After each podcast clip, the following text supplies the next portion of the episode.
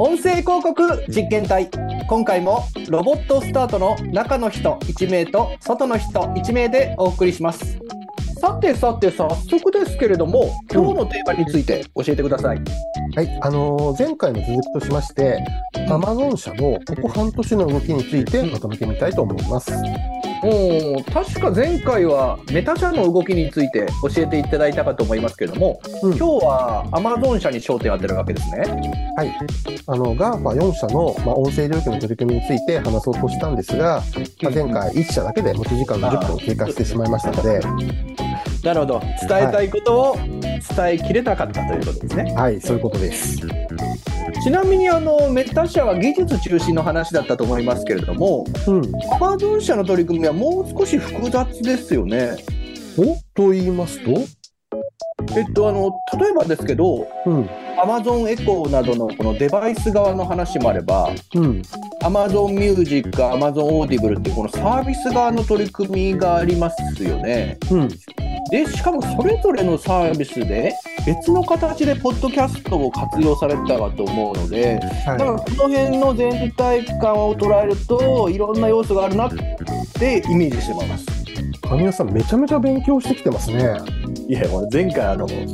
かなり悔しい思いしたね。さすがにちょっと勉強してきました。なるほど。あじゃあ、ではでは早速ですけど、まあ、全体感としてはやはりまあ AI に関する取り組みっていうのが目立ったかなというふうに思います。おー、Amazon 社も AI ですか？はい。まあ例えば、まあ、デバイス面からまず最初に見ていくと、うん。5月に入って Amazon エコーシリーズの新たなモデルのエコーポップというのを発表しているんですが、その時に Amazon アレクサ担当のシニアバイスプレジデント兼ヘッドサイエンティストの方が生成 AI によるアレクサ体験を今後搭載してまあ進化していくことを明示してますね。えー、生成 AI も積極的に取り入れていくと。うん。で、ちなみにアレクサ自体はもともと AI を活用した技術なんですけど、まあ、昨年と比較して利用率っていうのはどの程度上昇しているというふうに思いますか？あーでも昔よりもうん。聞かなくなったかなって印象もあるので、うん。年間の成長率ですよね。そうです、そうです。あーそうと10から15%ぐらいですか？正解はもっと上で35%の増加だったんですね。ちなみに、アレクサ搭載のデバイスの販売数っていうのもあの発表されてたんですが、世界累計でなんと5億台を超えたということでした。世界全体で見るとそこまで伸びてるんですね。で35%成長っていうことはそれこそ音声広告市場と同じぐらい伸びてることになりますね。そうですね。うんで、また、あの、AI に関する取り組みとしては、ポッドキャストのユーザー機能を強化するために、AI スタートアップである、えースナッカブル AI という会社を買収したことも話題になっていました。うんどんな事業を行ってた会社なんですか？えーこれ端的に言いますと、ん機械学習を使って話し言葉の音声を即座に構造化してでチャッターとかハイライトなどを自動生成してくれるサービスを提供していただくようになります。えー、っとこれリスナー視点で見るとうん聞く前に番組の全体像ですとか主要な内容がテキストベースで把握できるそうです、そうです。あの、まあ、丁寧な、まあ、ポッドキャスト制作者というのは自力でこの作業っていうのを行っている場合もあったかと思うんですけど、うんうんうんまあそういったところが全部自動化できるというところで、まあ、ホストも、まあ、リスナーにとってもメリットのある技術なのかなというふうに思います。あーこれ前回の話にも上がったコンテクスチャルターゲティングにもつながってきそうな技術ですよね。うん、もうまさにそうですね。で、先日の EU のデジタルサービス法が適用された19のサービスって話したと思うんですけど、はいはいはいあの、アマゾンのマーケットプレイスというのももちろんこの中に含まれていて、当然この辺りの技術というのはもう模索をされてるんだろうなというふうに思いますね。うんうんうんうん。でただ、まあ、単純なサービスの取り組みだけではなくて、今後の新機能開発っていうのは視野に入れての買収なのかなというふうに思ってまして、うんうん。で、買収されたそのスナッカブル AI の創業者というのは、あの、Amazon の AI だったり、 machine learning、ML のプロダクトリーダーとして、ポッドキャスト向けに AI を搭載した製品を構築する仕事っていうのについているようです。ああ、これいわゆるアクハイヤーの要素も含まれてるわけですね。そうですね。はい。あの、事業自体はサービスは停止になっているので、まあ、その視点は大いにあるんじゃないかなというふうに思いますね。うんで、まあ、ただ AI に力を入れるあまりに、ちょっともう一個問題が起きたっていうのもあるんですね。問題ですか？はい。が起きましたか？でこれ4月頃のニュースになるんですが、えーと、ブルームバーグの報道によれば、Amazon Alexa が収集をしている子どもたちの利用データに関して、法律に違反している可能性があるというふうに、アメリカの連邦取引委員会、FTC さんより指摘を受けたというのがあったんですね。子ども向けの音声コンテンツって、ここ数年かなり盛り上がってる、はい、めちゃめちゃ盛り上がってますよね。ちなみにどのような点が問題だったんですか？えっ、ー、と、FTC のこの指摘内容っていうのを見てみると、まず、13歳未満の子供が使うアレクサにおいて、うん、えー、事前に親の承諾を得ることなく子供の情報を収集している。あ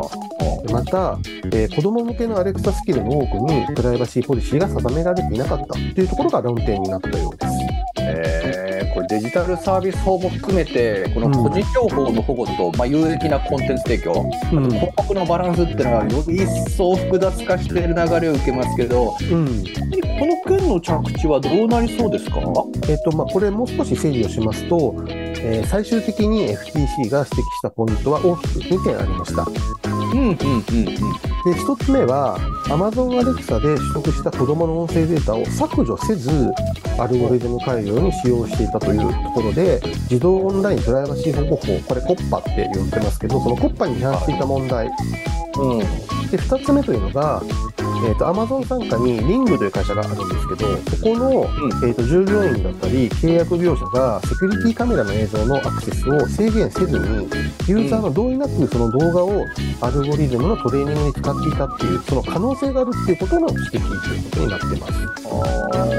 で、今回はこの2つをまとめてのお話ということですね。はい。でそして最終的に Amazon は43億円の罰金を米国司法省、まあ、DOJ って呼んでますけど、そこに支払うことで和解に達したという、まあ、着地になりました。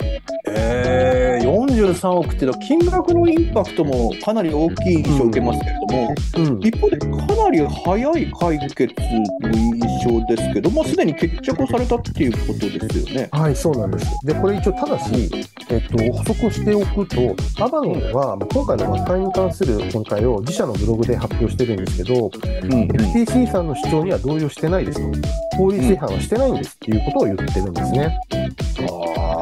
ああ、これ和解っていう方向性も含めて考えると、うん、技術競争に乗り遅れないように、まあ、いち早くこの研究開発に専念できるように、うん、環境整備を優先したっていう、そういうことも考えられますかね？そうですね、その可能性は大いにあるかと思います。あの訴訟って長引くじゃないですか、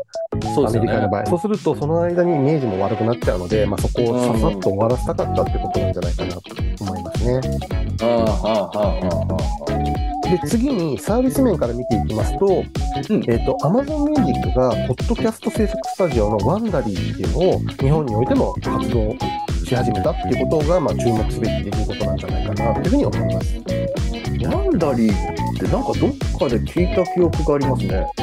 あると思いますね。で、ここは2016年に設立したハリウッドを本拠地とするポッドキャスト制作スタジオで、2021年に Amazon Music 参加になったスタジオですね。いや、ここでも M&A ですか？はい。これ結構スタジオの M&A の話ってちょいちょい出てきますよね。出てきますね。この番組まとめて買うっていうのと、あとスタッフ丸ごと買うっていう、そういう意味が、価値があるんでしょうね。でちなみにこのワンダリーの実績としては、ホットトラックが発表している2022年の新番組トップ25っていう統計の中の8番組を手掛けていて、で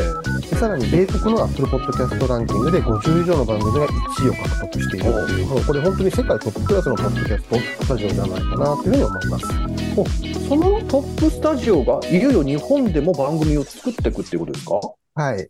あの、まずは、あの、アメリカで配信されていたオリジナルのポッドキャストを日本語化していくっていうのが、まあ、今回の発表ですね。うんうんうんで、さらに、あの、今後、日本のクリエイターと連携して、日本独自のポッドキャスト番組だったり、ストーリーの活も支援するっていう方針も合わせて発表していますと。えー、これはいよいよ日本市場も注目すべきタイミングが来たっていう判断があったっていうことなんですかね。はい。あの、これまでとはもう異なる力の利用なので、まあ、その可能性高いんじゃないかなというふうに思うんですね。でそのような中で、まず第一弾として手掛けられたのが、